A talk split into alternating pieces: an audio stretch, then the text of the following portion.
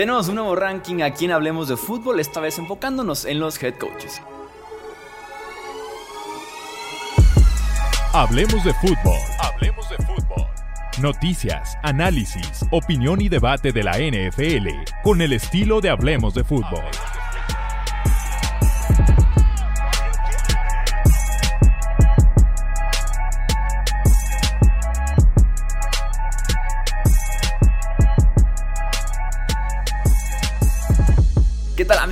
Bienvenidos a una edición más del podcast Hablemos de Fútbol. Yo soy Jesús Sánchez y sí tenemos un nuevo ranking, otra vez un tier maker para platicar ahora de head coaches. Es la primera vez, por lo menos aquí en Hablemos de Fútbol, que hacemos... Eh, ranking de coaches. Yo en mi vida tampoco fuera de aquí lo había hecho. Va a ser un ejercicio bien interesante y quiero ver qué tal las opiniones porque creo que puede haber aquí un poco más de diversidad de opiniones con algunos nombres de los coaches actualmente en la NFL. Como en el episodio anterior de Coreback, que si aún no lo has visto, no lo has escuchado, ve y escúchalo, se puso muy bueno. Me acompañan también en este episodio el buen Wilmar Chess. Bienvenido Wilmar, ¿cómo estás?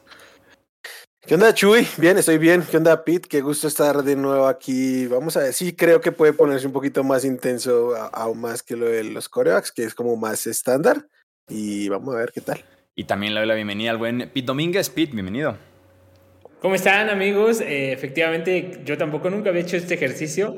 Lo más a lo que me había llegado era a criticar a los que veía por ahí en social media. Entonces, ahora vamos a estar del otro lado y va a ser muy interesante porque eh, creo que son muchos más factores los que debemos considerar.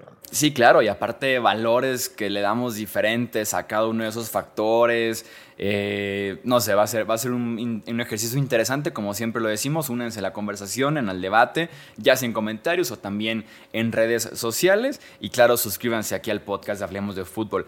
Las categorías que tenemos para este Tier Maker son, obviamente, de mejor a peor, es los mejores. La siguiente categoría es buen head coach. La tercera categoría es mediocridad cuarta categoría por descubrir y la quinta y última nivel bajo. Es donde vamos a estar ubicando a los 32 coaches que tenemos actualmente en la NFL. Sin más que agregar, vamos de una vez a arrancar con esta lista que tenemos para el día de hoy. Jonathan Gannon, el coach de los Arizona Cardinals, es quien aparece primero en la lista, quien debe de entrar en por descubrir porque apenas es su primera campaña como head coach en la NFL, específicamente con los Arizona Cardinals. Sí, pero pinta para nivel bajo, ¿no? Fíjate que creo que de los que vamos a poner por descubrir es el que menos expectativa tiene, ¿no? Es el que menos emoción genera, creo yo. De acuerdo, y después de cómo lo exhibieron en el Super Bowl, sí. Eh, es la última sensación que tenemos, más allá de que vimos cosas muy interesantes de esta defensiva a lo largo del año, también con mucho talento y mucha profundidad, la defensiva de los Eagles pero como de verdad lo desnudaron con un par de ajustes bastante sencillos en el Super Bowl, eh, ah, no, no dejó la mejor sensación terminando el, año. Y para ser justo, también es el que menos tiene para trabajar, o sea, es el roster más pobre de toda la NFL y que se va a empobrecer probablemente más de aquí a unas cuantas semanas. Que por cierto, lo que es más interesante, tanto para bien y para mal, nada más para comentar algo de Arizona, eh, me imagino están al pendiente de esto, eh, me acuerdo que se criticó mucho cuando fueron doble linebacker consecutivo en primera ronda del draft. Y ya ninguno de los dos va a ser linebacker, ¿no? Isaiah Simmons va a estar jugando un poquito más de safety cornerback y Saban Collins un poquito más de linebacker exterior pass rusher. Y, si le sumas al último linebacker al que habían convertido a linebacker medio, o sea, los últimos tres que, que drafteó el ex general manager Steve Keim, fue Hassan Reddick, que ellos lo usaron como linebacker medio eh, no les resultó, por eso lo cambian a Carolina, luego llega a Filadelfia y ahí lo transforman en uno de los mejores pass rushers de la NFL, ¿no? Entonces, hay, hay, mucho por hacer. De lo único que doy a favor de Jonathan Gannon, esto puede ser un poco bias por todo lo que he consumido de Jonathan Gannon, eh, todos hablan de su energía, ¿no? Que el tipo este, no, no, no le teme al, a, los cambios y demás. Se me hace como una versión de Brandon Staley. Eh, 2.0, ¿no? O sea, bueno, menos, menos, eh, de menos calidad. ¿Has hablado personalmente con Jonathan Gannon? Con Jonathan Gannon no. No, no, con él no, no, alcancé a cruzar palabras. Con Cliff Kingsbury sí. Ojo, ojo, ojo, ¿Y qué nos ah, puedes platicar de Cliff Kingsbury? Aunque sea algo, o sea, una, una cosilla por ahí. O sea, y, esto, obviamente crucé palabras muy, muy, muy, muy cortas, ¿no? Pero lo que decían los jugadores y que yo sí puedo ver así nada más de lo poquito que hablé con él y, y, de lo que refleja Gannon en conferencias de prensa, eh, Kingsbury era más un tipo como de, hey guys, ¿no? Team back y de, yo soy uno de ustedes. Y Gannon sí es como de, eh, el líder, que, el, maestro, ¿no? Que te llega a regañar, a revisar la tarea y no le importa tanto hacer esta como tipo de, de fraternidad. Y Kingsbury era como de, que te equivocaste, pero hey, hazlo por mí, ¿no? O sea, y eso no sé qué tan bueno, qué tan malo, o sea, ¿no? Hemos visto ejemplos de varios. Creo que a, a Kingsbury le afectó eso, ser un poco más rígido, le hubiera ayudado. Vamos con Arthur Smith, el head coach de los Falcons. Wilmer, ¿dónde pondrías a Arthur Smith? Eh, para mí, Arthur Smith es un mal head coach, ¿eh? o sea, lo pondría a nivel bajo. Ok. Entiendo que no es fácil lidiar con una ofensiva que esté en 2022 manejada por Marcos Mariota, pero también el plan de juego era ridículo. Eh, en este momento van a tener mucho más con lo cual trabajar ahí, pero eran las mismas bases que llevaba de Tennessee de correr y correr y correr y correr y no, no estoy yo ahí, lo veo muy flojito. Sobre todo con un tipo como Kyle Pitts, ¿no? En el que básicamente lo puso a bloquear, a jugar muy poco, vino de a menos en la temporada que, en la que lleva con Arthur Smith y vamos viendo cómo se desarrollan porque armas ofensivas ahí va a haber, ¿no? Y supuestamente siendo un coach ofensivo deberíamos esperar mucho eso, pero sí como que en la parte sobre todo de Kyle Pitts como que sí viene el bajón con Arthur Smith, creo yo. nada más voy a hacer un comentario para curarnos en salud. A pesar de que coincido con ustedes, creo que él puede acabar ganando la división y eso no significaría que es un buen head coach. ¿También tú lo pondrías en nivel bajo?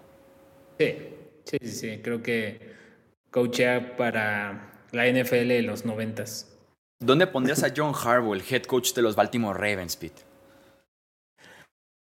O sea, me parece que está entre primero y segundo, ¿no? Y ahí el tema este, es el, legado y el momento actual. Personalmente, creo que lo dejaría entre los mejores por la constancia que ha representado, porque es uno de los equipos más... Eh, forward thinking de la NFL y me parece que ha atinado a hacer cambios en sus coordinadores, ¿no? Entendiendo que él no es estratega, ni ofensivo ni ofensivo. Eh, quizás se ha tardado una temporada en cada unidad, pero al final los ha hecho, a mi punto de vista, de, buena forma.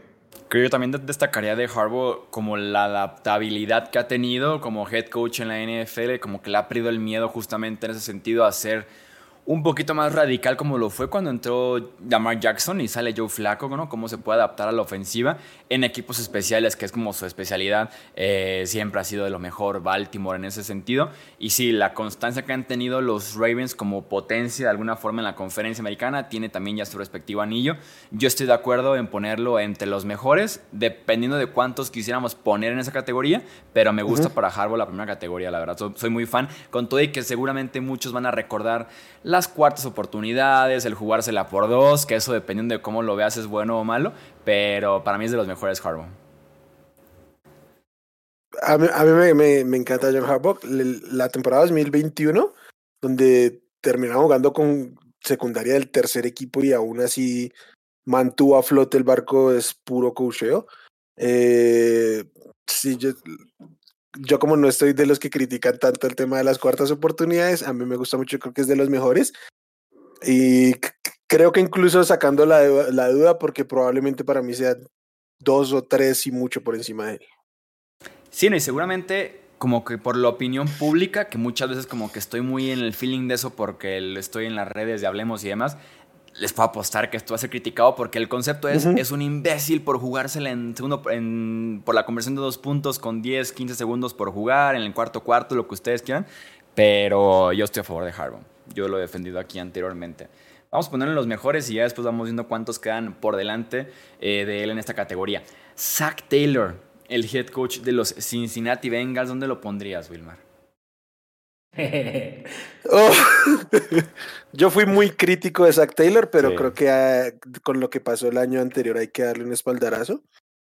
Eh, creo que sí se vio una gran mejoría en lo que a él respecta como tal. Sobre todo es que sin que su línea ofensiva fuera espectacular, logró encontrar esquemas para, para mejorar en, en términos de la protección. Yo lo pondría como un buen head coach. Es que con lo que ha estado ganando, digo, muy apoyado seguramente con talentos generacionales como Joe Burrow y Jamar Chase. Mm, creo que ese al principio fue muy criticado porque generaba muy poco, ¿no? Y viniendo tal vez del esquema de Sean McVay, uno pensaba que Sean McVay era el que se encargaba realmente de todo y Zach Taylor solamente estaba ahí con un rol más limitado. Creo que poco a poco se ha ido saliendo ese caparazón eh, Zach Taylor. Yo también estoy de acuerdo en ponerlo como buen head coach porque imposible negarlo con el head coach que ha llegado a Super Bowl y final de conferencia en, años consecutivos con los Bengals. Aparte apenas tiene 40 años, ¿no? O sea, creo que hay una curva de aprendizaje que le, le toma a cualquier entrenador. O sea, su primera temporada como head coach fue a los 36, o sea, no todos son Sean McVay, para tomar las riendas de, de cualquier equipo, ¿no? Y, y Sí, o sea, creo que yo coincido mucho con Wilmar, esperaba muy poco de él, pensaba que se iba a caer la mentira y, el tipo lo sostuvo, ¿no? Es que a mí me pasó mucho que en la temporada que llegan al Super Bowl, eh, durante los playoffs sentía que estaban ganando a pesar de, de Zach Taylor. Completamente. En cambio, en la temporada anterior creo que llegan hasta allá en parte gracias a, a Zach Taylor, porque sí, el tema, para mí es fundamental el tema de los bloqueos, los esquemas de bloqueos y la facilidad con que estuvieron deshaciéndose rápido de la bola, que era algo que Joe Burrow pues nunca había tenido que hacer y lo fueron solucionando a poco, es decir, no tienen talento en la línea, ok, vamos a corregir esto de otra manera y lo hicieron y lo hicieron de una manera bastante interesante. Tenemos a Sean McDermott, el head coach de los Buffalo Bills, que creo yo que tenía el potencial para más, aspiraciones tal vez un poquito más altas y que tal vez ha regresado un poco a la tierra recientemente.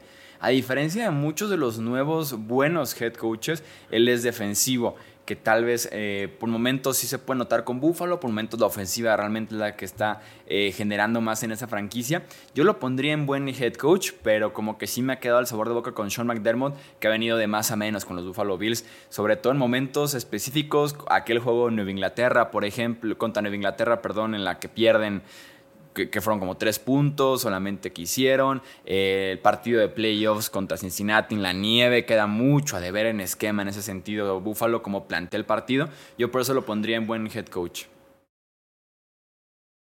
Sí, coincido completamente contigo. O sea, eh, creo que un punto muy importante a tener en cuenta es lo que era Buffalo antes de Sean McDermott y lo que se convirtió, ¿no? Que, o sea, le cambiaron la cara al equipo de una forma completa. Ahora va a ser muy interesante porque va a ser su primera, eh, bueno, va a ser su segunda etapa con el equipo, ¿no? Que, que ya se empieza a tener que desprender de jugadores por temas salariales. Eh, pero justo queda ese pasito a deber, ¿no? Y, y, hay algunos que no han ganado el, Super Bowl y, podrán estar en la lista eh, por encima de él, pero al menos no se han visto con errores tan repetitivos eh, en, ciertas cosas, ¿no? O sea, por ejemplo, el, de los chips, ¿no? Aquel le va a pesar siempre el de los 13 segundos, que en teoría su especialidad es la defensiva, como se le fue, ¿no? Es que ya viéndolo de esa forma, o sea, contando los errores que son tan marcados que vienen del staff de coacheo y que eso, y que eso no le ha permitido a Buffalo llegar más lejos, no sé si realmente vaya a entrar entonces él en mediocridad, ¿eh? Pero es que o sea, los, ha tenido a Búfalo, por ejemplo, tres veces el premio de su división, ¿no? Que ahorita ya se ve fácil, ¿no? Pero cuando agarró el toro no era igual.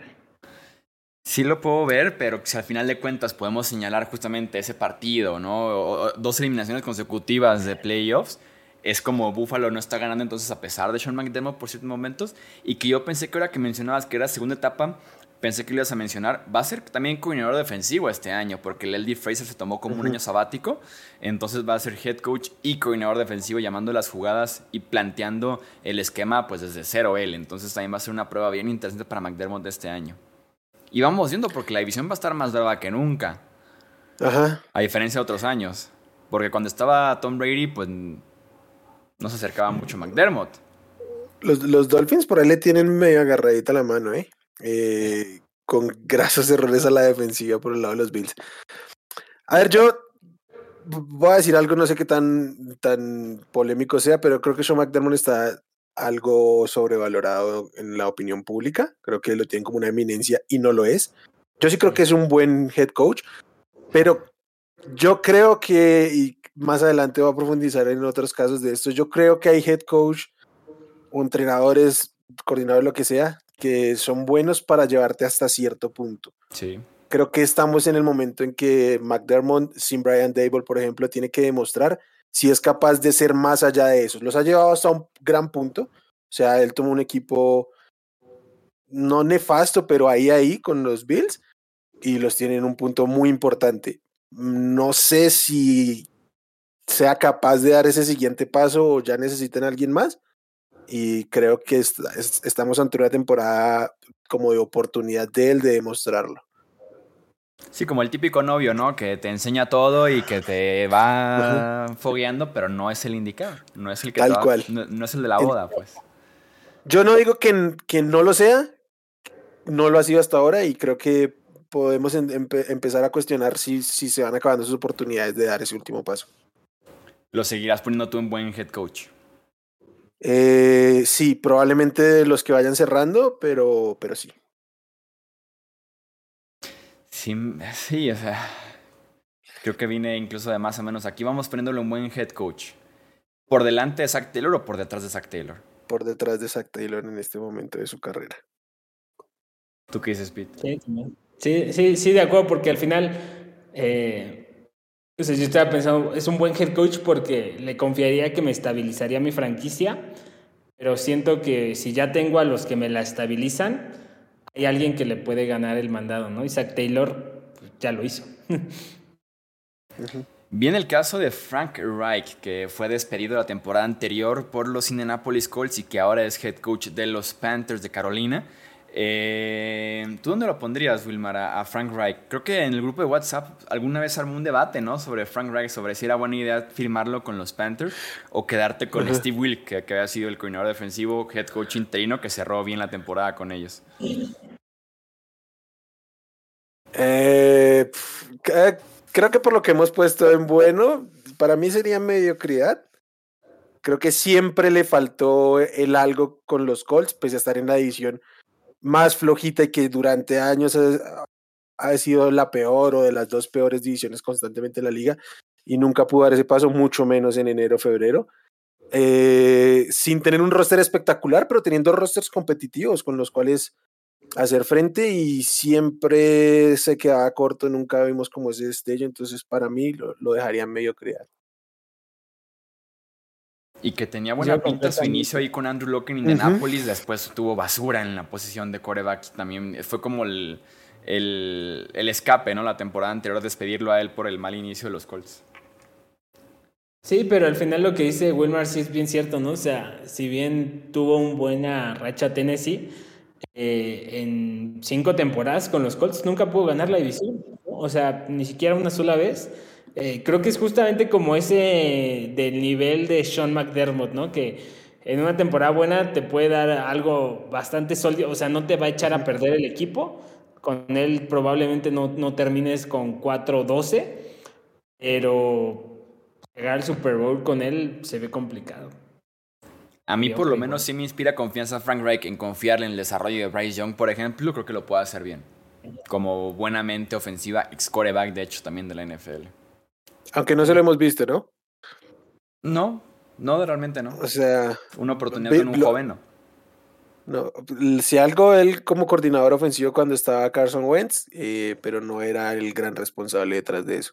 Y Nick Foles ganando un Super Bowl. Y Nick Foles poniendo 40 puntos en un Super Bowl. Sí, sí, sí, pero en términos de desarrollar, que, yo creo que también eso es un poco parte de, la carga que tiene que, que, le debe pesar y es, sí, nunca tuvo una oportunidad real con un Corea joven desarrollar y eso, pero pues él hacía parte de las decisiones ahí, ¿no? Y también prefirieron estar tapando huecos con cualquier cosa, entonces, a ver, ¿y cómo? Vamos a ponerlo entonces en mediocridad. Y tenemos después a Matt Everflus, actual head coach de los Chicago Bears. Eh, coach enfocado en la defensiva, que en ese sentido ha quedado de ver porque también el talento ha sido espantoso con el que ha trabajado eh, Everflux en Chicago, solamente una temporada eh, como head coach con los Bears y que fue la primera selección global, ¿no? fue, fue el peor equipo de la NFL. ¿Dónde colocarías tú a, a, a, Matt Everflux, Pete? Déjame adivinar por descubrir. No, no, no, él sí lo dejaría en, en, nivel bajo. La verdad, él sí jamás entendí su contratación como head coach. O sea, ni siquiera me parecía un gran coordinador defensivo. Eh, o sea, estabilizó a los Colts, pero los Colts tenían mucho talento. O sea, estaba muy, muy subestimado el, el plantel defensivo que tenían los Colts. O sea, los llevó a ser sólidos pero nunca se habló como de, ah, los Colts, la superdefensiva de nada. Eh, no, por lo que se lee en los reportes, no parece un líder, alguien que desarrolle jugadores. Su elección de coordinadores en Chicago, no sé si fue impuesta por Ryan Pauls, eh, pero la elección de coordinador ofensivo para desarrollar Justin Fields me pareció pésima. el esquema defensivo de, Chicago, o sea, nada que ver. Te deshaces de, de Smith, que o sea, eso va más de, de Ryan Pauls, ok, pero, eh, o sea, no, no le encuentro algo que me haga pensar que va a ser un gran head coach. Yo también estaba montado en este off-season en el barco de que los Bears no son ningún tipo de caballo negro, no son un equipo competitivo, no tienen por qué ilusionarse ni de broma. Y una de las razones justamente también es Matt Everflux, pues, porque no inspira absolutamente nada. Sobre todo porque en la parte de que muchos ven a Chicago como el equipo revelación del siguiente año y ya quiero ver sus tres victorias. Bueno, aunque tienen a Justin Fields, coreback de élite para ustedes también. Responsable de esas tres victorias. Eh, yo nunca entendí lo de Martin Fields, no solo porque no era un gran coordinador defensivo, sino porque no tenía sentido para el momento de Chicago. Y creo que el año que vimos, pues lo demostró mucho. Eh, este equipo, si en algún momento parecía competir, nunca fue ni por esquema de ningún lado, ni mucho menos por su defensiva. Entonces, quizás sí falta algo por descubrirle, pero yo lo tendría claramente en bajo nivel. ¿Dónde pondrías, Wilmar, a Kevin Stefanski, el head coach de los Cleveland Browns? Bueno, no sé qué tan polémico voy a hacer, pero a mí no me gusta Kevin Stefanski como head coach. lo pondría en mediocridad porque seguramente va a haber otros por debajo. Pero creo que nunca, nunca me ha gustado realmente este esquema, como decía Pete hace un rato, de los 90 de correr 80 mil veces la bola. Ya lo hacían en Minnesota con, con Dalvin Cook y lo, lo trasladó muchísimo a, a, ¿qué? a, a Cleveland y creo que en los momentos importantes siempre que haber, en, en, los momentos clave, el último cuarto, el manejo del reloj, los tiempos fuera, suele equivocarse constantemente, muy constantemente y pasa muy desapercibido su manejo de partido como tal. A mí Stefanski como que me deja un buen sabor de boca pensando en aquel 2020 que fue mágico con los Cleveland Browns, ¿no? Que los mete a playoffs con el panadero teniendo su mejor temporada como coreback en la NFL, sacando a los Pittsburgh Steelers en la ronda de wild card. Como que ese Kevin Stefanski sí me gusta, pero creo que también no lo puedo considerar un buen head coach porque estoy seguro que si este año se quedan fuera de playoffs, está despedido Stefanski. Creo que la mecha es corta ya con él en Browns. Yo, pienso igualito que, que, tú, Chuy, y creo que me iría un, año más atrás, eh, que fue el coordinador ofensivo de los Vikings en 19 cuando sacan a los Saints en, play en Wildcard y, y, los elimina a 49ers en playoffs, ¿no? O sea, esos Vikings jugaban bien, ¿no? Con, con Kirk Cousins, eh, luego hizo jugar muy bien a los, a los Browns de Baker Mayfield. Después creo que le tocaron situaciones muy atípicas en la parte de, de corebacks, pero tampoco vi algo que me hiciera pensar que los Browns tenían posibilidades eh, aún sin, sin perder a su coreback, ¿no? O sea, eh, no, no todos son Shanahan, que puede con un tercer coreback, pero aunque sea un, un ajuste, ¿no? Un, cambio, ¿no? Y, y, luego esta tendencia a, a, no buscar receptores, o sea, con un receptor y uno y muchos tres, o sea, no, no, me convence igual. Me quedo con, con que puede llegar a ser un buen head coach, pero también ahorita está en mediocridad. No, no, terminó Cousins esa temporada, ¿no? ¿Con cuál? La que eliminaron los Saints. No terminó. ¿No terminó con No terminó Cousins esa temporada, ¿no? El, el coreback terminó siendo este que terminó en los Broncos. Case Keenum, que ¿no? Que es Keenum. Cierto, cierto. Sí. Que igual y eliminan a los Saints por una casualidad. Sí, es esa. Sí, tienes razón. O sea, el, el pase a mm, Stephon Diggs es Case Keenum. Ah, sí, sí, es Case Keenum. Me, me, confundí con otra eliminación de los Vikings a los Saints. la ah, del Superdome, sí. Ajá, sí, no, la, la, la, de. Una en el 17 Luego fue otra en el 19. En el 19 ya es con Kirk Cousins, donde Kirk Cousins. después van contra 49ers y 49ers. Ok, ok. Entonces soy yo el que estoy pensando en, la otra eliminación. Ah, la del 17. En la del Superdome. Sí, sí, sí. Ah, sí. En la que ganan el tiempo extra. Eh, lo ponemos mediocridad, pero por delante de Frank Reich. Yo diría que sí. Yo pensé que también. ahí, ahí. Eh. Pero sí, ahí, ahí, eh. Tienen sus cositas los dos, pero. Eh. Yo creo que el, el, mejor Frank Reich es mejor que el, que el mejor Stefanski, ¿eh? Mm. Podría ser, sí. Podría ser. Sí. Frank Reich fue head coach del mejor equipo de la NFL durante un mes que fueron los Colts del 2021, ¿eh? Durante un mes fue el mejor equipo de la NFL esos Colts. Con Taylor, versión ofensivo del año, eliminaron a, los Pats que tenían una racha de victorias. Bueno, y, los, Browns de Stefanski, los Browns de Stefanski estuvieron a punto de sacar a los Chiefs de Chad Hinn, o sea. y con el panadero, o sea. Sí, sí, sí, al juego de conferencia. Ambos han tenido sus picos, creo que coincidimos en ese sentido. eh, yo, yo, prefiero a Stefanski, creo. Ligeramente. Yo ligeramente a, a Reich. Tenemos a Mike McCarthy, el head coach de los Dallas Cowboys. Pete, ayúdanos. ¿Dónde pondrías a Mike McCarthy? Mike McCarthy es la prueba fehaciente de todo lo que puede darte de chamba tener un coreback leyenda en la NFL como, como fue Aaron Rodgers. Pertenece al nivel bajo y cualquiera que piense lo contrario no ha visto NFL en los últimos cinco años. Y quizás más. Yo lo pondré en mediocridad, tampoco me atrevería a ponerlo en nivel bajo. Ah, ah chuy, no seas cobarde. Si lo quieren poner, lo podemos poner, pero tampoco me atrevería tanto. Creo yo que por lo menos tiene sus detalles, o sea, mejor que Arthur Smith y que Matt sí es. Pues yo creo que mejor que ellos sí, pero creo que en este momento Mike McCarthy tiene trabajo porque escogió un excelente coordinador defensivo. Cuando era coordinador ofensivo de San Francisco, antes de que le dieran la chamba de, Green Bay, su ofensiva terminó eh, lugar 30, eh, última en puntos y yardas ganadas, y por alguna razón alguien en Green Bay se le hizo que era buena idea para desarrollar a Aaron Rodgers, le fue muy bien, o sea, eh, creo que lo, lo, hizo bien, fue más este gestor de grupo que estratega, o sea, sí, sí se vio su mano. Gana un Super Bowl como head coach con 20 jugadores en IR. Lo hizo muy bien, lo hizo muy bien.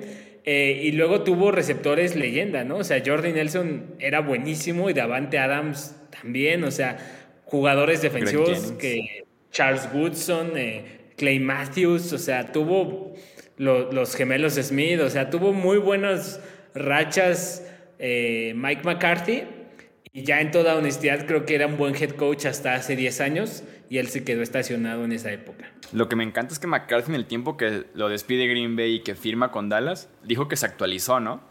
Dijo que lo utilizó para, para actualizarse, NFL moderno, analíticas y demás, y fue lo contrario. Y te lo confirma este offseason que despiden a Kellen Moore, que va a ser el encargado él de llamar las jugadas, y que el mismo Kellen Moore dijo, me despidieron porque era hacer muchos puntos, o sea, perdón por ser coordinador ofensivo, y que era hacer puntos. McCarthy le dijo, anotas tantos puntos y tan rápido que mi defensiva está cansada. Quiero que corras más el ovoide, tener series ofensivas de 15 jugadas y 3 puntos y 60 yardas, pero que mi defensiva esté descansada, ¿no? Que sea como un fútbol un poco más complementario. Y eso sí es muy difícil de defender que no esté en nivel bajo Mike McCarthy, ¿no? No se les haga raro que de aquí a unas semanas termine Alvin Cook ahí, ¿eh? Podría haber, ¿no? y ahora sí que corra 20 veces con Dalvin Cook y 15 veces con Tony Pollard. Tal cual. Lo ponemos en nivel bajo, pero hasta no adelante del, De todos. De todos dos. Ok. ¿Ya sé si algo más, Wilmar, o no? No, no, no, ahí está. Ayúdenos, Wilmar, con Sean Payton. ¿Dónde ponemos a Sean Payton que viene de sus vacaciones ahora como head coach de los Denver Broncos? Eh, qué raro, ¿no? Porque es, es difícil juzgarlo ahorita sin, sin verlo, sin haberlo visto. Mm, saltó el barco de los Saints antes de que fueran un desastre, pero ya los tenía ahí en la borda. Y yo creo que por, por lo que hemos visto, la última sesión que, que vimos de, de, Peyton, tendríamos que tenerlo como un buen head coach. No creo que podamos ponerlo menos que eso, pero no creo que en este punto y sin saber uh, qué tanto se haya acoplado nuevas tendencias y no tengamos que ver la ofensiva de los Saints de tres yardas que terminamos viendo al final de su estancia ahí. Eh, pues no creo que haya ningún otro lugar donde ponerlo. Y que pasó a playoffs ¿eh? con esa ofensiva de tres yardas por pase de Drew Brees. Yo estaría cómodo poniéndolo, sí, comodísimo en buen head coach y podría incluso aceptar el ponerlo entre los mejores. Para mí, head, eh, Sean Payton es de los mejores head coaches de la NFL actualmente. Eh, lo que logró a la ofensiva, en lo que convirtió a Drew Brees históricamente, a Michael Thomas, a Alvin Kamara. Si bien sí se deslinda un poquito de las defensivas y lo deja como que muy, mucho control a Dennis Allen en su momento, a Greg Williams en su momento, es head coach campeón de Super Bowl. Eh, lo que puede hacer la ofensiva con Tyson Hill incluso. Eh, para mí, Sean Payton, insisto, es de los mejores head coaches de la NFL. Peleará por ponerlo en los mejores. Tal vez me incomoda un poco que viene de año sabático. No lo tenemos tan fresco tal vez, eh, pero me gusta mucho Sean Payton como head coach. Yo creo que sí lo pondría en los mejores, en último lugar. O sea, con, eh, empato con las dos eh, visiones de, de, los dos. Lo, lo, que yo le daría muchísimo crédito a Sean Payton es que son poquísimos corebacks, eh, corebacks eh, head coaches, así como John Harbaugh, que son capaces de ser exitosos en dos etapas con el equipo. La primera en la que gana el Super Bowl, luego pasa ahí un, un periodo en el ostracismo, ¿no? Entre 2014 y 2017 y luego vuelve a reinventar su ofensiva, ¿no? Con Michael Thomas, Alvin Kamara, o sea, una generación de draft también de, de perlas, pero pues él tuvo la culpa, ¿no? O sea, e, ese final de conferencia que pierden con los Rams por el, no flag de Nickel Robbie Coleman, o sea, realmente eran un, un, avión, o sea, creo que esa ofensiva jugaba mejor que la de Sean McVay. Y lo que dices, ¿no, Chuy? Al final, en la última, su última temporada, eh, 9-8, o sea, su peor temporada en muchísimos años. 9-8, segundo en el sur, porque eran los, los, los Bucks de Brady, pero incluso a los Bucks de Brady les tomó la medida, ¿no? O sea, como poquísimos head coaches lo ha logrado, que obviamente era más eh, la mano de Dennis Allen, pero bueno, él, él tiene, tiene sus razones ahí. Siento que lo del año sabático pesa mucho y que llega ahora con Ross Wilson, ¿no? Quizás si llegara un equipo con un mejor coreback, lo podríamos valorar distinto, pero por todo lo que ha hecho, a mí sería el último de los mejores. Sí, o sea, barrió a Tampa Bay cuando era el Tampa Bay campeón en temporada regular, como dices, no le podía ganar en temporada regular. Y como dices tú, si esa final de conferencia no lo roban de forma descarada, estamos a cuatro años de decir que Sean Payton estuvo en otro Super Bowl. Cuatro años no es nada. Y, e, y esa ofensiva de, de 2018-19 era esto. eh, hecha completamente por él, porque Michael Thomas de ninguna manera era una superestrella cuando llegó a los Saints. Alvin Kamara era un running back que muy poco conocido y los volvió superestrellas de la liga. Eh, y era básicamente ellos dos y poco más, ¿eh? O sea, no era un gran roster en talento, tenía una muy buena línea ofensiva, pero era puro cocheo y con un coreback que ya no tenía brazo, que no te podía lanzar más de 20 yardas en serio. Vamos poniendo en los mejores head coaches, creo yo por lo menos en la parte de atrás, pero creo que sí, Sean Payton puede entrar en esa conversación. Eh, viene uno de los favoritos de Wilmar, Dan Campbell, el head coach de los Detroit Lions. La, tarea aquí es evitar que Wilmar lo ponga en nivel bajo, eh, siendo un coach motivador, siendo un coach que claramente saca adelante lo mejor de sus jugadores, que te rescata situaciones adversas, que tiene a la franquicia entera, a la ciudad entera de Detroit confiando en él, a la NFL confiándole el kickoff de la temporada, eh, teniendo a Detroit como favorito en ese norte de la NFC. Dan Campbell, por limitaciones que tiene el equipo de Detroit y lo que ha hecho, merece estar por lo menos en buen head coach. Hasta atrás probablemente, pero buen head coach. Yo creo que Dan Campbell es un, un, buen head coach, es que yo nunca he dicho lo contrario. Lo que yo pienso, y aquí justamente vuelvo a lo que decía hace un rato, para mí Dan Campbell es un tipo que finalmente va a terminar limitándose y que va a llegar hasta un punto que va a llevar a Detroit hasta un gran punto, pero que van a necesitar otro calibre de, de head coach y sobre todo otro estilo de head coach que básicamente sepa de fútbol americano para eh, pues dar el siguiente paso, ¿sí? Eso era lo que yo me refería en diciembre, que fue cuando lo hablamos, pero para mí es un buen head coach que ha hecho más de lo que podríamos esperar con ciertas herramientas de los, de los Lions, porque si bien aquí siempre valoramos ciertas cosas de los Lions, hubo un momento donde George Reynolds era su mejor receptor el año anterior y siguieron metiendo puntos a placer. Eh, claramente Dan Campbell merece estar, estar entre los buenos head coaches de la, de la liga.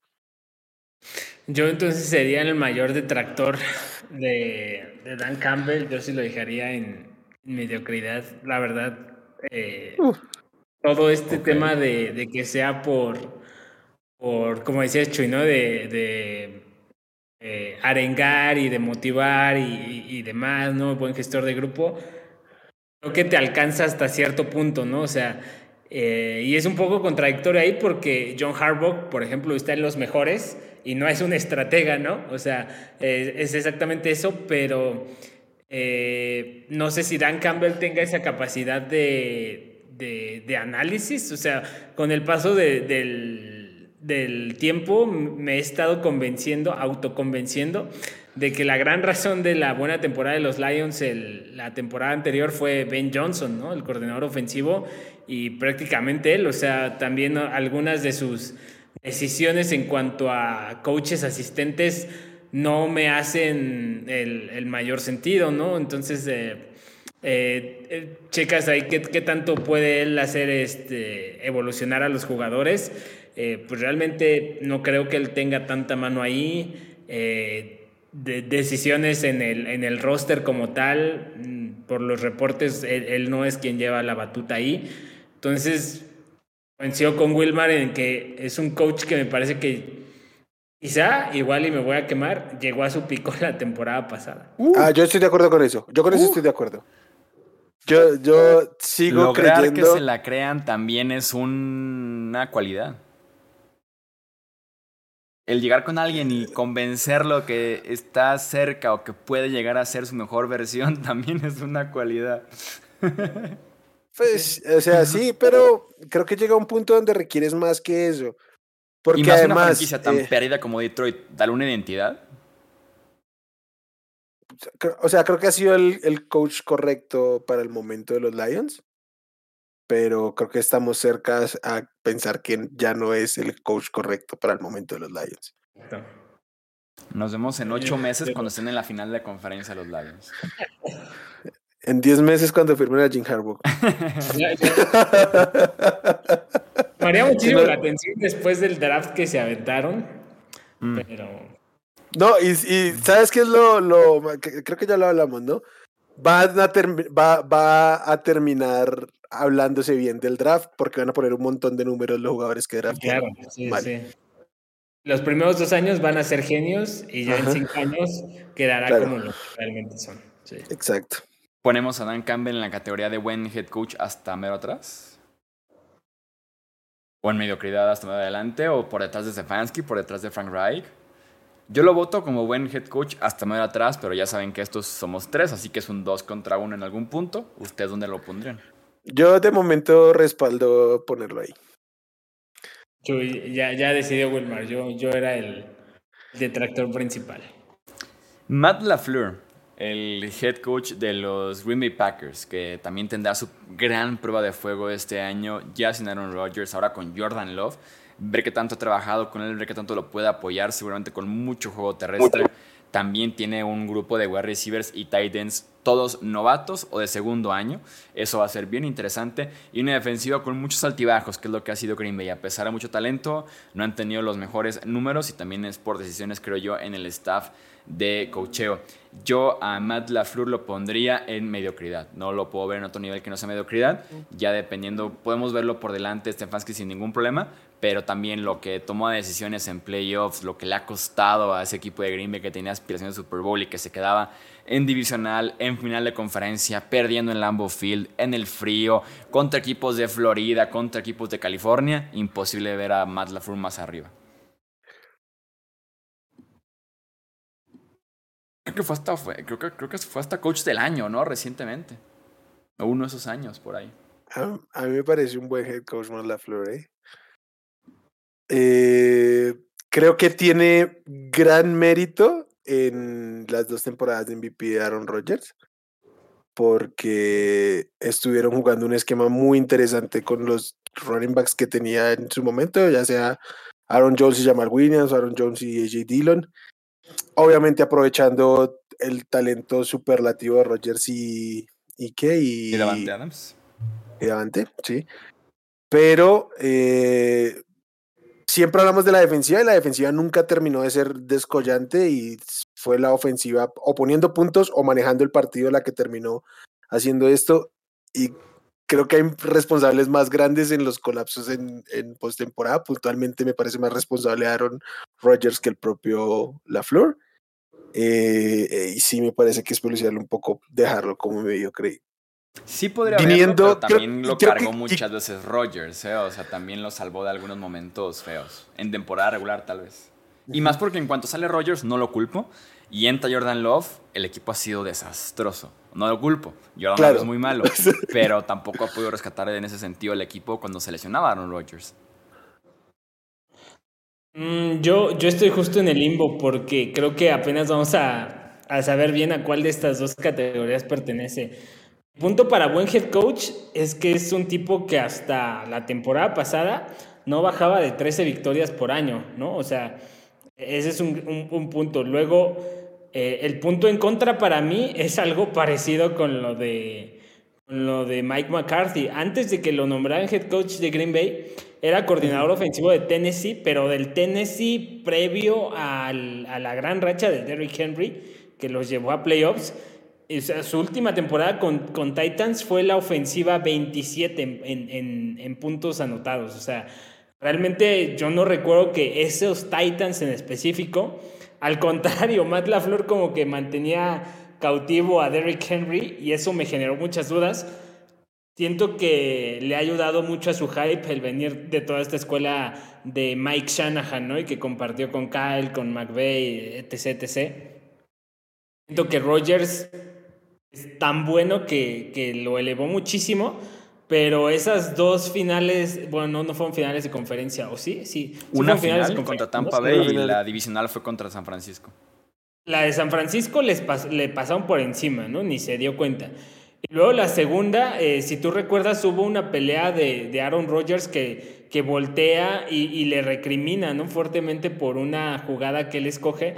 Eh, y ahora va a ser su primera temporada real sin Aaron Rodgers, eh, sin Davante Adams. No sé, o sea, yo lo pondría, o sea, pero no, cualquier coach te gana, eh, fueron 39 partidos en, en tres años. Eh, yo lo pondría como último de buen head coach o primero mediocridad. También en contra de Tampa Bay, Matt LaFleur pateó gol de campo desde la yarda 8 de Tampa Bay. Abajo por 6, o sea... esa, fue la decisión, que tenías... Que fue que... Y, no lo metiste, ¿no? Es, es, después de esta jugada que todos criticamos a Rogers por no intentarla con las piernas, ¿no? Sí, sí, en tercera. justamente él se escudaba diciendo que creyó que se le iban a jugar. Y después tienes ahí un partido, sí, la defensiva de San Francisco era muy buena, pero igual perdiendo en casa e hicieron que como 10, 13 puntos, ¿no? Y no sé, entonces, eh, todo eso como que a mí lo deja en el limbo. Yo voto por mediocridad. Yo voy a dejar que Pete escoja porque yo voto por, por buen head coach hasta el final. Yo lo voy a dejar como. Bueno, es que yo quería a Dan Campbell en mediocridad. Me hace mejor que Dan Campbell, entonces lo tendría que dejar como buen head coach adelante de Dan Campbell. Adelante de Dan Campbell. Ok. Eh, tenemos a Doc Peterson, el head coach de los Jacksonville Jaguars. Yo pondría a Doc Peterson en buen head coach porque también es un head coach ya campeón del Super Bowl con Filadelfia del Super Bowl 52 y ahora lo que ha logrado también identidad, cultura, el desarrollo de Trevor Lawrence, cómo involucró a un tipo como Christian Kirk después de que todo el mundo se hiciera del baño en la firma de Christian Kirk en la agencia libre. Eh, yo pongo a Peterson como buen head coach de estos Jaguars. De acuerdo, encima me parece el coach perfecto y preciso para el momento de los, de los Jaguars. Un tipo con experiencia que vino a darle muchísimo y el crecimiento de Trevor Lawrence de su primer a segundo año es brutal, brutal, brutal.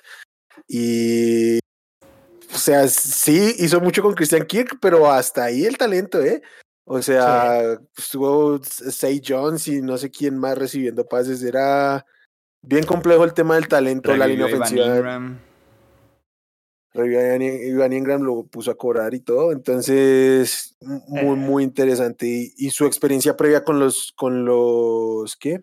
Con los Eagles también. Yo lo pondría como buen head coach, incluso hasta delante de todos. Ahorita es Zach Taylor, Sean McDermott. Y creo que él, él, va hasta adelante por, por todo lo que lleva hecho en, en muy poco tiempo. O sea, eh, tomó a Eagles en último lugar de su división, lo llevó a ganar Super Bowl, luego eh, por ahí tuvo otro título divisional. No le, a mi punto de vista, no le dieron chance de desarrollar a Jalen Hurts, pero el mismo Hurts dice que, que Doc Peterson fue importantísimo para él en, en su primer año, ¿no? Este, de, lo que le, le, enseñó qué es lo que debía hacer. Eh, Luego llega, se toma un año sabático y llega Jaguars y como dice Wilmer, o sea, el, el, plantel en talento iba cortísimo. Creo que esa era la duda de muchos, ¿no? Si le iba a alcanzar. Y pues al menos en un, en un momento se echó un tiro parejo con los Chiefs de Andy Reid, ¿no? O sea, Real creo que es uno de los head coaches quizá más infravalorados del momento y a mi punto de vista sí está por encima de todos los de esa categoría, sí. ¿Y, li y lidiando con Trent Balky? Además. Eh, tenemos a Andy Reid, que creo que va en los mejores por encima de momento de todos. Vamos viendo ahorita, pero por delante de todo mundo fácil. Yo le digo una vez, para mí Andy Reid es el mejor head coach de la liga hoy por hoy. Bien, igual. Yo estoy de acuerdo. Eh, y aparte es un quarterback, ¿no? Eso te hace más. Sí. También. y que se puede poner la medallita de que es el mejor quarterback en parte por mí. Sí, yo lo, yo lo desarrollé, ¿no? Entonces, y no queda ninguna duda. Entonces, sí. eh, Brandon Staley, quien sin duda alguna no es el mejor head coach de la NFL. Eh, Ni de su ciudad también siquiera. Está, también está salado Brandon Staley. O sea, creo que el tema de las decisiones, slash resultados, no la, han, no la han ido del todo bien. La remontada del 27-0 recientemente. eh... Debe estar yo, a nivel bajo Brandon Staley, ¿no? Yo voy a decir que me gustaba mucho más Brandon Staley hace dos años, ¿eh? Entró en pánico después de tantas críticas y ahora es, es muy raro como, como maneja el partido, ¿eh? Pero muy raro. Pero creo que el o sea, la gente se queda mucho con las decisiones correctas, pero, pero sin buen término de muchas de sus cuartas oportunidades. Pero creo que lo más caótico que tiene Brandon Staley es que lo llevaron por ser el, el coordinador defensivo de los Rams y su Exacto. defensiva ha sido un desastre todo el tiempo que ha estado ahí. Exacto. Eh, a, mí, a mí ese es el tema que más me, me, me inquieta de Brandon Staley. Yo también me compré todo el humo que vendieron de que era el nuevo Sean McVay defensivo eh, y, y, pintaba para eso, pintaba bonito, pero luego también sus decisiones de, de, llevar, por ejemplo, a alguien como Joe Lombardi, ¿no? O sea, ¿en qué momento? O sea, que qué es lo que tuvo que pasar por, por su cabeza. Incluso la firma de Kellen Moore, se, obviamente es algo mejor que Joe Lombardi, pero no me acaba de convencer absolutamente de que sea lo mejor para, para Justin Herbert. O sea, como dice Wilmer, ¿no? Él, llegó por en teoría a ser un gurú defensivo y tienes una colección de estrellas en los Chargers y, tu defensa no se habla ni, ni del top 10, ¿no? Y, como dice Chuy, se te dieron la vuelta los Jaguars que acabamos de hablar, venían cortos de talento, Brandon Staley mediocridad detrás de los, de los dos de, que están ahí. Brandon Staley va a ser despedido este año y seguramente Kellen Moore va a continuar como head coach de los Chargers. Yo lo pondré a nivel bajo, ¿eh? ¿Ustedes votarían por mediocridad más bien? Sabes que cuando lo pones así, realmente tienes todo para ser un equipo contendiente de Super Bowl. Y si no es por las decisiones. Sí, sí, o sea, yo lo tenía en mediocridad, pero creo que hace sentido a nivel bajo, sí. Sí, sí, sí. Banco nivel bajo. ¿Por delante de Mike McCarthy? ¿Por detrás de Mike McCarthy? Por detrás. Sí, yo creo que prefiero a Mike McCarthy que a Brandon Staley este Eso ya es mucho. Sí. Sean McVay, el otro coach en Los Ángeles. Creo que ha venido de más a menos, obviamente, Sean McVay. Yo lo sigo considerando uno de los mejores, pero creo que no hay cara para ponerlo ahorita en, en esa categoría. Eh, lo pondría sin duda alguna en buen head coach, porque también la temporada pasada tuvo muy mala suerte en tema de lesiones, de bajas y demás. El proyecto que funcionó para ganar el Super Bowl y después se le cayó por lesiones, contratos, etc. Eh, yo pondría a McVeigh en buen head coach, probablemente hasta más adelante. Por delante de Doc Peterson, que es este caso. Prefiero a McVeigh que a Doc Peterson. De acuerdo. Eh, ¿Creen que le pueda quedar poco a McVeigh en la liga? Algo que te con el retiro dos veces ya, dos temporadas consecutivas. El tema fue que este off-season que dijo que se quedaba, dijo que se quedaba varios años más. Frase de él. Yo, creo que le puede quedar poco, pero por él, ¿no? Por sus niveles. Es por él, por él. Que, son altísimos. O sea, eh, y, o sea, y ahorita viendo sus números, Ahorita hablamos, por ejemplo, de los periodos de Harbaugh y, y, Sean Payton, ¿no? Que tuvieron periodos largos de éxito, luego sequía y éxito. Los de McVeigh son exactamente iguales, pero han sido en un cúmulo de apenas seis años, ¿no? O sea, eh, buena gran primera temporada, eh, pierden el Super Bowl, luego llega todo, se va al, traste, terceros en el oeste, eh, luego viene la época Stafford, gana el Super Bowl y ahora otra vez pinta mal. Yo creo que sí lo, lo dejaría. creo que algo que no se puede subestimar es que le han quitado mucho, mucho entrenador, ¿no? Eso le ha afectado. Pero eh, he visto a otros head coaches, ya llegaremos a él, que, que han sobrevivido su sistema a pesar de todo. No, y son dos Super Bowls en tres años, con dos quarterbacks diferentes. Sí. Sí, sí, sí, sino que, ¿por, ¿por qué lo pregunto? Porque creo que vienen tiempos grises para los Rams. O sea, creo que el, tener a Cooper Cup, el, tener a, Aaron Donald, disimula mucho el nefasto roster de los Rams hoy por hoy. Eh, si el año pasado estaban a una. Tiene, novatos de sexta ronda jugando snaps importantes y luciéndose, ¿eh? O sea. Eso sí, han, han, sido, o sea, siempre parece que fueron unos genios en el draft. También tiene que haber un tipo ahí que desarrolle el talento que selecciona en el tercer día, como lo han hecho, ¿eh? Eh, eso a mí me parece importante. Lo que digo es que no sé, no, no estoy seguro que McVeigh esté para, para asumir la reconstrucción tan importante que necesitan los Rams en este momento. Pero ya su labor de head coach, de desarrollador de talento y de, de ejecución y planeación, para mí, este tipo debe ser de los dos o tres que mejor planea un partido en la NFL. Luego en los ajustes a veces le sacan un poquito la vuelta, pero cuando este tipo se va adelante empezando es, es intratable. Yo lo pondría hasta arriba también de, de, de, buen, head coach. Igual. Eh, llevamos justo la mitad, casi una hora, así que vamos metiendo más velocidad. eh, Josh McDaniels, el head coach de los Raiders de Las Vegas. Es, hasta el fondo. Creo que le doy más punto a Everflux porque es su primera experiencia. Sí. sí. o sea, debe estar de nivel bajo por detrás de Mike Everflux o tampoco. Sí, sí. Sí, ya es su segunda oportunidad, tiene a Davante, nada, sí, ya. Eh, Mike McDaniel, el head coach de los Miami Dolphins. Es un caso interesante. ¿eh? Interesante. Yo a pesar de que solamente hemos visto una temporada de él, ya lo pondría en buen head coach. Por muchas razones, tanto las partes del esquema, la ofensiva, lo que ha logrado y demás, la parte del desarrollo de Tua, que se vio como un muy buen coreback la temporada anterior, como la parte de la cultura, la identidad que se ha convertido como en el rostro de los Dolphins. Si uno piensa así como, ¿quién puede salir aquí a dar un speech? Como representante de los Dolphins, más que tú, más que Tyreek Hill, más que el que tú quieras, Evan Howard, sale McDaniel a hacerlo, ¿eh? Y esos son pocos, creo yo, los coaches que lo pueden hacer. Yo lo pondría en buen head coach. Probablemente sí por delante de Dan Campbell, de Matt LaFleur. Eh, por delante tal vez de Sean McDermott. Tal vez también por delante de Zach Taylor. Sí, a, a, Sean McDermott casi le saca un, un juego con, ¿Con quién fue? ¿Quién fue su coreback ahora en los playoffs? Se enfrentaron otra vez en eh, postemporada, ¿no? Sí, Porque ganó el primer partido, que fue en Miami. Después el segundo partido con Tua, eh, le dio una pelea buenísima. En Buffalo, un sábado por la noche.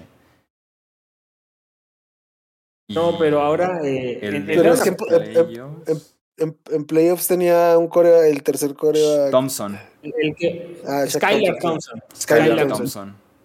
Skylar Thompson le quedó 31-34 a los Bills de Sean McDermott. Entonces, eh, y, con un coordinador defensivo que a mi punto de vista era lo más flaco. Sí, yo igual lo pondría bajito de Doc Peterson, o sea, su, su impacto inmediato. Tyreek tampoco se habla mucho de él, él no lo reconvirtió, pero le encontró un rol. Pocos le encuentran eh, uso a dos jugadores tan parecidos como Waddle y Hill, ¿no? Yo eh, respeto y comparto lo que valores de él. Voy a apuntar otra cosa y es que hay algo que no me gusta nada de McDaniel y fue el tratamiento con el tema Tua. ¿eh? Me parece sumamente riesgoso literalmente poner en riesgo la vida de tu coreback. Sí. Pero por lo demás, dio, dio cátedra con lo que había. ¿Dónde lo pondrías tú, Wilmar? Sí, no, no, estoy de acuerdo que es un buen head coach y creo que por ahí, por el rango que lo ponías, eh, por ahí cerquita con Zach Taylor. Que por un año solamente te habla maravillas de McDaniel, ¿eh? De acuerdo, de acuerdo. Bill Belichick. Yo a pesar de todo lo que se podrá pensar de Belichick en la era post-Tom Brady, lo pondría solamente por detrás de Andy Reid. De acuerdo.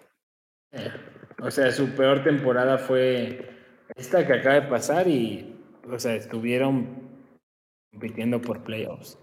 Sí, porque ¿Este fue peor que, con Cam? Lo que ha hecho con esa defensiva. Oh, tienes razón. Sobreviviendo con Cam Newton, Brian Hoyer, Jared Stephen, Mac Jones y Bailey Zappi. A punto de playoffs ganándole después a, también a los Bills, por ahí, dando pelea a Tampa Bay campeón. Cualquier otro head coach con esa de Cam y con esta pasada no pasa de cuatro victorias y él siete y ocho. De acuerdo. ¿Lo ponemos entonces por detrás nada más de Andy Reid? Sí, de acuerdo. Eh, tenemos a Dennis Allen, el head coach de los New Orleans Saints. Que yo lo pondría fácilmente en nivel bajo, eh, y de lo peorcito. nivel bajo y Quizás solo Airflux y McDaniels por detrás, ¿eh? Yo preferiría a, Josh McDaniels que a Dennis Allen. ¿Que a Dennis Allen? Y te la compro, ¿eh? O sea... y también... que me gusta, que es, me parece que no sigue siendo bueno, pero que... O sea, entendiendo que estos son casi nivel coordinadores, creo que él tendría más efecto en sus, en sus partidos que varios de los que están en nivel bajo. Sí, como coordinador ofensivo, Dennis Allen es buenísimo, pero como head coach, me parece lo peor de la NFL. Fácil. también es su segunda experiencia y no hay mejor. Probablemente de la lista que estoy viendo aquí, solamente hay uno que pondría por detrás de Dennis Allen en un ratito más. ¿Qué? Como el peor head coach de la NFL y se dan ahí el tiro. Eh, Brian Dable, que también tuvo una muy buena primera temporada con los New York Giants, sobre todo desarrollando a eh, Daniel Jones y trayendo de regreso a Saquon Barkley. Creo que va adelante McDaniel porque creo que incluso tenía menos, ¿no? Mm. También hizo menos, ¿no? ¿No hicieron lo mismo? ¿No consideras que hicieron lo mismo? Playoffs. Es más, hizo más. Dable ganó un partido de playoffs. Sí, pero. Ya después se encontró con un rival de verdad y le dieron la repasada de su vida. O sea. Yo pondría a, Brian los Dable por delante de McDaniel, ¿eh? le compro, compro esa carta.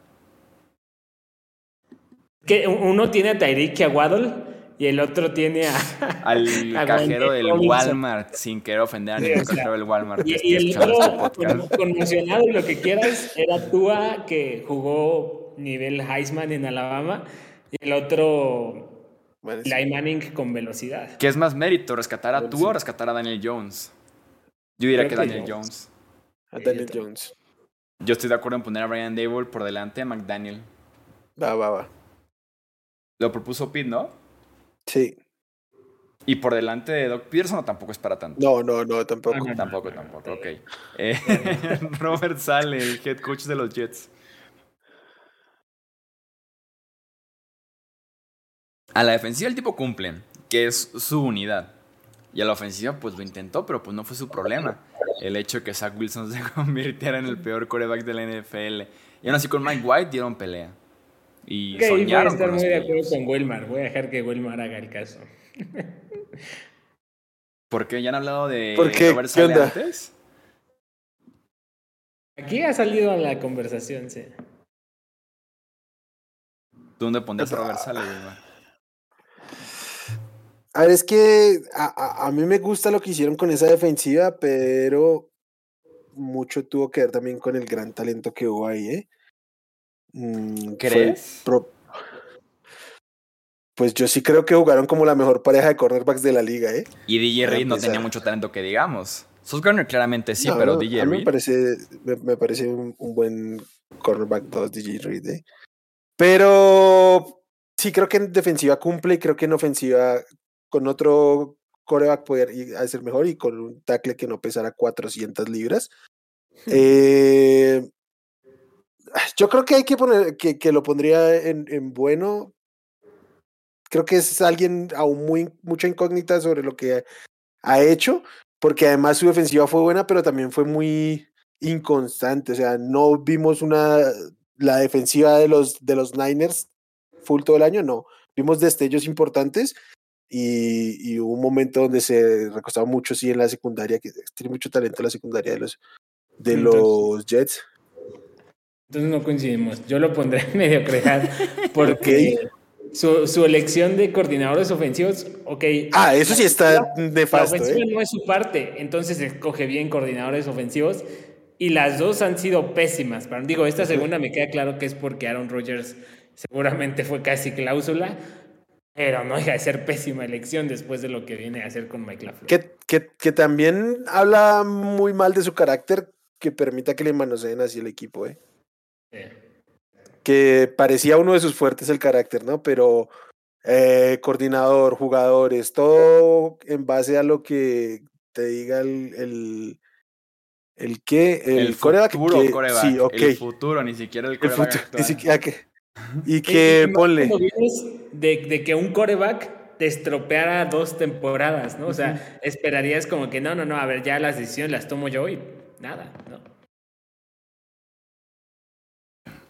Mm, yo lo pondría en mediocridad tal vez hasta menos adelante. O sea, no me ha dado como que tú digas, el argumento para decir es un buen head coach. Sí, hay mucho por descubrir, claro, hay mucha incógnita, pero todavía no me atrevo a decir, me diste ya la, la herramienta para defenderte, Robert Sale. O por descubrir, lo ponemos, no creo, ¿sí? No, no, no, pues ya tiene... Medio que quiero hacer un pit, metiendo aquí a un coach de 40 partidos. Mediocridad por delante Stefanski y de Reich. De acuerdo. Sí, de acuerdo. Eh, Nick Siriani, el head coach de Filadelfia.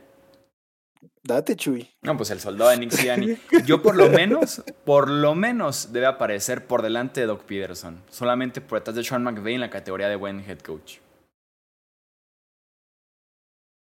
Mm. Y eso que en el Super Bowl se me fue mi tarea de darle la mano y decirle, soy tu soldado. Se me fue por andar pendejeando en otros lugares al final del partido. Yo creo que no es popular, no es su culpa, Pero creo que ha tenido todo a su favor, absolutamente todo. ¿Incluirías, el desarrollo de Jalen Hurts prácticamente desde cero, como tener algo a su favor? O sea, el tipo corrió 40 veces cuando se necesitaba correr 40 veces. Ya desarrolló Jalen Hurts, ok, ahora pasó 40 veces con Jalen Hurts. Y llegó al Super Bowl. Y llegó a playoffs la temporada anterior, a pesar de que eh, no era el mejor equipo en ese momento. Y es complicado también manejar un equipo tan veterano como es Filadelfia, tan líder, tan campeón ya de Super Bowl, prácticamente medio roster. Yo sí creo que Jalen Hart, de, su contrato multimillonario, le tiene que dar un pedazo a, a Siriani. ¿eh? O sea, es que yo por el contrario creo que supo hacer la vida muy, muy fácil a su coreback. razón. Con mucho talento, sí, con mucho talento, sí, con una línea ofensiva espectacular. O sea, pero pues, pues, no es su culpa, o sea, ¿qué hace? ¿Lo sienta? O sea, no, no me, no me traigas a AJ Brown. Quiero demostrar que puedo sin él. Pero. y, al final desarrolló la posición más importante y es un tipo que tenía tendencias Dak Prescottianas de jugar Hero Ball, lo convirtió en alguien súper seguro, ¿no? Entonces. sí, sobre todo eso, cuidar la bola con, con Hertz era complejo, yo me acuerdo y yo, y yo estaba ahí, ¿no? Que eh, hace un año todos decíamos los Eagles están acumulando capital para cuando tengan que pasar de Jalen Hurts. Y, mira lo que pasó. A mí sí me hace elegir. Yo quizá no más lo dejaría detrás de Peterson por el tema de que no está tan probado. Yo también prefiero poquito a Doc Peterson, pero creo que ahí está. No, y que Sirani es alumno de Doc Peterson, de hecho. Además. Vamos a ponerlo por detrás de, Doc Peterson. Mike Tomlin, creo que representa uno de los casos más blanco y negro en este ranking de head coaches. Va a haber personas que lo amen y personas que lo odien. O sea, creo que de él y Pete Carroll probablemente son como los dos casos más así en ese sentido. Para mí es de los mejores. Si no quieren tampoco meter tantos en esa categoría, vamos metiéndolo en buen head coach pero lo que hace año con año McTomlin, en el staff de cocheo, en el manejo del roster, en la planeación de la temporada, en cómo maneja el mismo partido y que el tipo no tenga una temporada perdedora. A pesar de tantos cambios en Pittsburgh, a pesar de un nivel pobrísimo de Big Ben, a pesar de que Kenny Pickett juega un tiempo, Mitch Trubisky también juega un tiempo la temporada anterior, y mantener ese buen nivel, ser equipo de playoffs prácticamente. Sí, o sea, creo que coincido mucho contigo y alguien por aquí creo que dio un argumento, en el chat de Twitch, dio un argumento que creo que es el más difícil que he encontrado hasta ahorita de refutar. Si entró Harbaugh, tienen que meter a Tomlin ahí. ¿Tú qué opinas, Wilmar? Que te veo la, risita que vas a punto de decir que entra en mediocridad. No, por favor. Yo, yo hace un par de años estaba desencantado de Tomlin pero lo que pasó desde la última temporada, o sea, poder mantener un equipo con lo que fue el Big Ben en el, su último año, que era un, un lastre de Corea, con el respeto que merece por su carrera. Era el cadáver de luego, Sí, y pedazos de, de Rudolph, pedazos de, de este otro Corea que no me acuerdo cómo se llama. Y Mitch Trubisky, Kenny Pickett, que a mí no me termina de parecer nada espectacular y ahí está en tipo que no, no tiene temporadas perdedoras. Eh, es muy complicado eso. Se mete a playoffs casi que por, por naturalidad. O sea, los estilos van a estar en playoffs, casi que lo podemos afirmar constantemente porque lo hacen. De alguna manera encuentran la manera de meterse a playoffs. Eh, ya luego comerse putizas en, en, playoffs, pero pues eso es otro cuento y ha estado trabajando al final con muy poquito. Yo al final sí le cuestiono mucho lo que está pasando con la ofensiva, eh, mantener a Canadá y me parece, bueno fue que les quitaron, que le robaron el, play, el, playbook a ver si cambian algo. Eh, ¿Sabes cuál es el mérito más grande de Mike Tomlin que hasta el momento no ha sido mencionado? ¿Cuál? Mantener a raya Antonio Brown. Antonio Brown con los Steelers no estaba loco. O sí lo estaba, pero Mike Tomlin lo mantenía de lunes a sábado bien para que el domingo rindiera. O sea, lo tenía encerrado. No sé qué sea con él, pero lo, lo supo gestionar.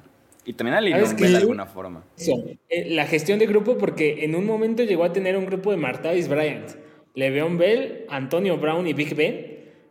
Y en vez de que fueran dinamita y fueran portada de TMC semana a semana, los convirtió en la ofensiva más espectacular de la liga. O sea, desarrolló jugadores. Jay Watt se ha desarrollado. Eh, algunos han quedado de ver, pero no, es un tipo que siempre te. Lo de, lo de Leon Bell también es importante. ¿eh? Se le anticipó como dos años al mercado nefasto de los, de los running backs. Pertenece a, los mejores, Mike Tomlin. Sí, tiene que ser de los mejores, Mike Tomlin. ¿Por detrás de Sean Payton? Yo lo pondría adelante. Yo lo pondría adelante. ¿Por detrás de Jimmy Harbaugh? Sí, yo prefiero a Jim Harbaugh. Pero ahí, ahí. Yo tal vez lo preferiría a Tomlin, pero sí. ¿Y sabes qué también de estos dos, punto para los dos, es de las divisiones año con año de las más difíciles, contrario a otros? Sí. Eh, ¿Dónde pondremos a Pete Carroll?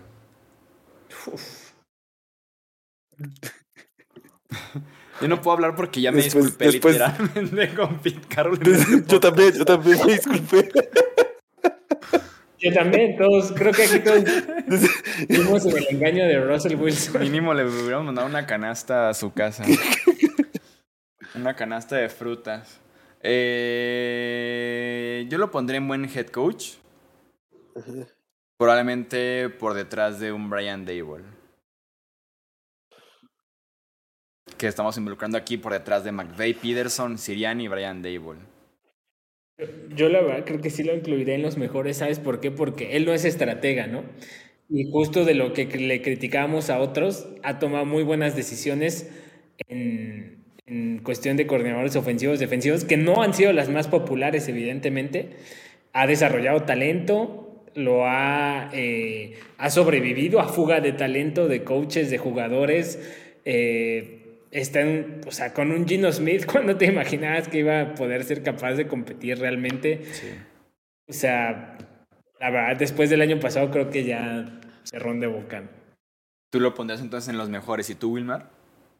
No, yo soy más de tu lado, Chuy. O sea, entiendo que nos cerró la boca con toda, pero es que sí veníamos de varias temporadas muy complejas de los Seahawks, ¿eh?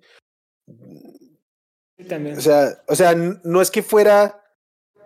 No es que fuera injustificado lo que se estaba hablando de Pete Carroll hace un año. O sea, creo yo, no porque tú lo hagas, sino creo yo que ahora sacar bandera de que Pete Carroll es de los mejores, quizás resulta un poquito oportunista, porque igual y el equipo también se cayó mucho después de la mitad de, de temporada. porque obviamente.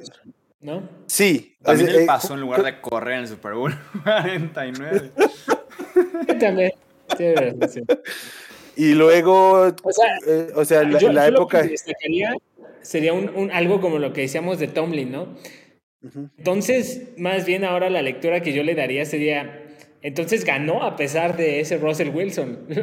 o sea, salvo la última temporada, las anteriores ganó a pesar de que tenía ese tipo de, persona en su edificio. También, ¿eh? Eso es lo que a mí me, descubrí que no sabía. No, y también fue un gran gestor porque tenía en el mismo roster a Marshawn Lynch, Richard Sherman, Cam Chancellor. Earl Thomas. Earl Thomas. Otro loco. Doc Baldwin.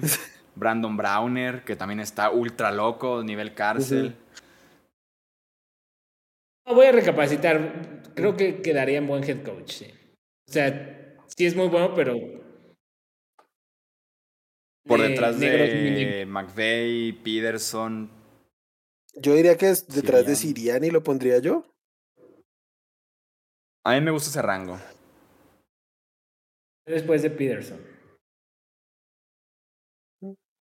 Ok, yo soy el de aquí el voto del desempate y yo lo pongo detrás de Siriani. Al soldado de Siriani. Obviamente. a él y a cualquiera. Aquí está el siguiente, el, coach que yo les decía que tal vez esté por detrás de Denis Allen, que es Todd Bowles, el de Tampa Bay. Ah, Ese tal vez es mi debate entre quién es el peor de la NFL, si él o Denis Allen. Todd Bowles. Otro gran coordinador como Denis Allen, pero pésimo head coach, o sea, para llorar head coach. Yo hace un año... Denis Allen, ahorita como head coach, aunque sea su defensa, no es buena, no, es buena, pero, eh, ¿no? Puede llegar a ser decente en cinco juegos a la temporada. Dos bowls ni en y con menos, con menos talento, ¿eh? Exacto, mucho menos. Yo, sinceramente, hace un año pensé que Todd Bowles eh, había sido. Se le había juzgado de más por su paso en los Jets y que no todo era su culpa, y ahora me arrepiento de eso. Al contrario, se le juzgó poco. sí. Lo ponemos entonces en qué punto? Yo lo pondría por detrás de Dennis Allen. Sí, sí, sí. Ese sí. ¿Dónde poner a Mike Vrabel? Que yo también me gusta mucho Mike Vrabel de Tennessee. Siento que sí entra en buen head coach sin ningún problema. Probablemente por delante de Zach Taylor. Debate ahí entre McDaniel y Dable. Yo creo, yo creo que Mike Vrabel es de los mejores head coach de la liga. Eh, yo preferiría tener en mi equipo a Mike Vrabel en este momento, por ejemplo, que a, que a Sean Payton. Y este sí que ha trabajado con poquísimo, ¿eh? Pero eh, la manera que tiene de entender el juego y la defensiva que construyó es, es brutal. Eh, Yo, yo creo que Bravel es todo lo que Dan Campbell quisiera ser y nunca va a poder ser. Eh, y, ha, y ha- y ha tenido Sí, es una buena muchísimas comparación. ¿eh? muchísimas decisiones correctas. O sea, ha sufrido mucha pérdida de talento. O sea, y, y Bravel es alguien que siempre encuentra la forma de competir con su equipo. Como algo mini clon de Belichick, ¿no? Obviamente, pues, todas en la comparación. Jugó, no es del árbol de Belichick, nunca fue su coordinador, pero eh, para mí también pertenece a los mejores. Ok, lo puedo ver, lo puedo ver porque sí me gusta mucho Vrabel, porque sí puede ser competitivo. La mejor época de Derrick Henry, defensivas muy buenas de Tennessee. Jugó hasta con Malik Willis y por ahí intentó competir, con Josh Dobbs intentó competir. Revivió a Ryan Tannehill. Lo ponemos detrás de Sean Payton. Sí. Yo no me iba tan arriba, yo, yo no lo prefiero que a Doc Peterson, por ejemplo, pero. Pero. Los mejores 10. Mm. Mm, Eso es muy cierto, por ahí lo mencionan en el chat también. Le falta el anillo, o sea, tenemos a puro campeón hasta Peterson. O, o aunque sea ganar juego de conferencia, ¿no? Que no lo ha hecho. También lo que ha tenido, ¿no? Comparado con Peterson. O con Sí, no, McVay. sí. Final de conferencia de Pete Carroll para arriba, todos han ganado. Y Brave no. Yo tal vez lo pondría por detrás de Peterson. Me gusta. Ok. Eh, Ron Rivera, de los Commanders. Yo creo que entra en mediocridad. Sí, yo creo que en este punto de, de su carrera sí. También un coach ya muy antiguo, ¿eh? Ya un coach de correr el balón, doble corredor y demás. Creo que prefiero a Frank Reich, por ejemplo. Yo también. De acuerdo. Eh, tenemos a el coach de los Niners, favorito de Pete. ¿Dónde lo pones, Pete? En este momento, detrás de Andy Reid. O sea, lo que. O sea, su, un tercio de la liga corre su esquema. Todos quieren a alguien del árbol. Nahan ha dado ya dos head coaches defensivos de Michael Ryan, Robert Sale. Es su fuerte la defensa y encuentra formas de hacerlas competitivas. Sobrevive a tres corebacks. Tiene coreback y todos sabemos que San Francisco va a ser candidato el próximo año. Yo sé que tiene puntos negros muy feos, pero eh, en este momento ¿no? Y, y, sobrevive a que le quiten sus coordinadores cada año, y no solo coordinadores, asistentes, entrenadores de posición, todo el mundo sale cada año y el equipo se mantiene. Yo no lo pondría encima de Belichick, pero creo que ahí es el siguiente. Yo sé que fue súper popular la decisión y a todo el mundo le encantan estas historias. Con Brian Dable, para mí era clarísimo que el mejor head coach de la temporada anterior era Kyle Shanahan porque el tipo terminó sobreviviendo al, a jugar con su tercer coreback y con el y terminó jugando ya no ni con el cuarto, sino con un running back ahí haciendo de coreback en, en, en, en playoffs. Y el equipo se mantuvo todo el tiempo y sobrevivieron sin, sin Nick Bosa un rato. Eh, sin, perdieron a sus linebackers en el, en el transcurso, per, eh, perdieron talento en la ofensiva, en la línea ofensiva no terminó de ser buena temporada y el equipo fue de lo mejor de la conferencia nacional, cualquier cosa que eso signifique, pero de verdad hubo un momento que lo, de 22 titulares tenían 12 jugadores en el injury reserve y, sobrevivieron los Niners. Para mí es espectacular lo que ha hecho Para mí, de los argumentos más fuertes para Shanahan de la temporada anterior solamente es que le consiguió votos de ofensivo del año a Mr. Irrelevant por seis partidos. O sea, ¿qué más? Yo lo pondría por detrás de Belichick solamente. Digo, por detrás de Andy Reid y Belichick. Exacto. Yo ahí. Mm. Pero sí, con lo, que ha hecho también formando al staff, sobreviviendo al cambio de Trey Lance. Que eso al parecer era más bien tema de John Lynch que de Shanahan. Hmm. es, es, un, o sea, e, es el tipo que hace que sea divertido ver juego terrestre en esta época de la NFL y efectivo. O sea, una locura. O sea, lo ves correr la bola, pero no es como con otros tipos que dices, esto es de hace 30 años. Ah. No, güey, es fútbol moderno, pero de otro estilo. Lo que ha hecho con Divo Samuel, también muchísimo mérito para lo que logró con Divo Samuel. La figura en lo que lo ha convertido el arma ofensiva. George Kittle fue quinta ronda, ¿no? O sea, no, no venía como un proyecto de ser gran tight end. Eh, eh, o sea, no, es, es una locura lo que, no, lo, lo, lo, que hace con, en esquemas con Kirol, con Jusic, es, es tremendo. Claro. Tenemos por descubrir a dos coaches, que es Miko Ryans de los Texans y Shane Steichen de los Indianapolis Colts. Y para cerrar, Kevin O'Connell de los Minnesota Vikings. ¿Dónde lo pondrías, Wilmar? Me encanta Kevin O'Connell. Me ¿A Poco? Me gusta mucho, ¿eh? Lo, o sea, eh, yo sé que es, es, un talento generacional Justin Jefferson, pero lo que estuvieron haciendo para liberarle espacio, sabiendo que era la única eh, amenaza real en esta ofensiva, hasta que llegó TJ Hawkinson, era una locura verlo. Entonces, si se acuerdan en el partido, en el partido contra los, los Packers, que terminan alineado frente a Preston Smith, de cómo los tenían locos ese día moviendo la ofensiva, liberando a, Justin Jefferson. Obviamente falta mucho como tal de lo que es ser head coach y manejar todo el, el ambiente completo del equipo, pero en su labor en la ofensiva me parece espectacular. Y que la defensiva se pudra, ¿no? La base de la temporada para que Sí, pero eso también tiene que venir de la mano de talento y de muchas otras cosas, porque es que llevan adoleciendo ahí de gente y de, material humano mucho rato en Minnesota. No, y llegó Brian Flores este offseason. Va a haber muy poco talento, pero Brian Flores es muy bueno. Yo creo que con él está en el mismo path que Sock Taylor hace unos años. Eh, ofensivamente, bueno, creo que incluso mejor. Mejor. Es, es más estratega pero necesita que le ayuden urgentemente en todo lo demás.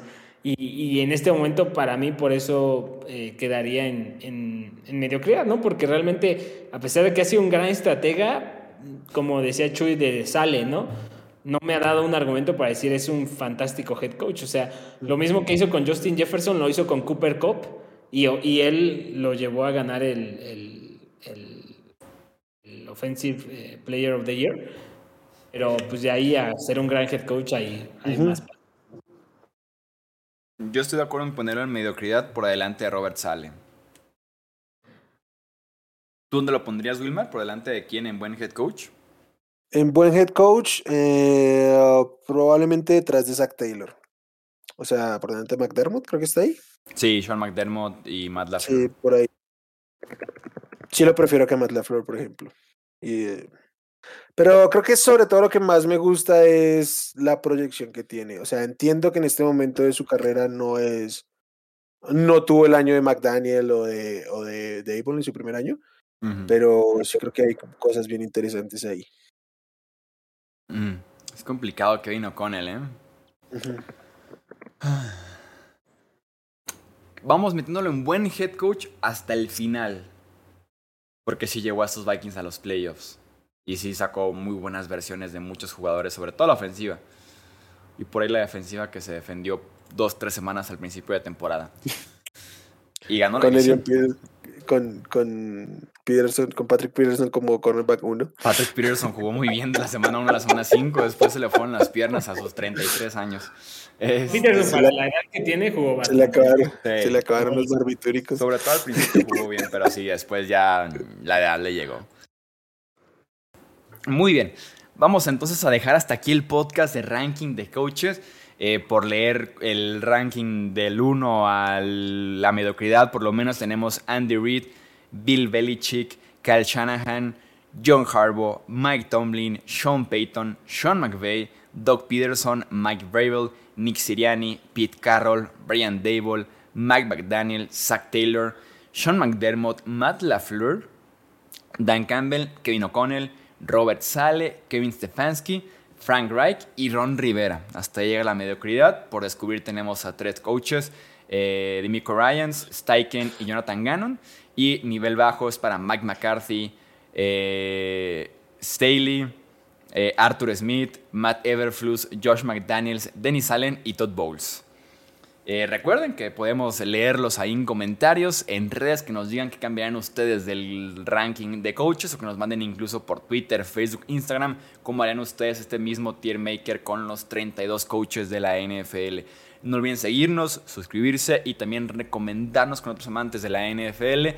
A nombre de Pete Domínguez, de Wilmar Chávez, yo soy Jesús Sánchez, esto es Hablemos de Fútbol. Hasta la próxima. Gracias por escuchar el podcast de Hablemos de Fútbol.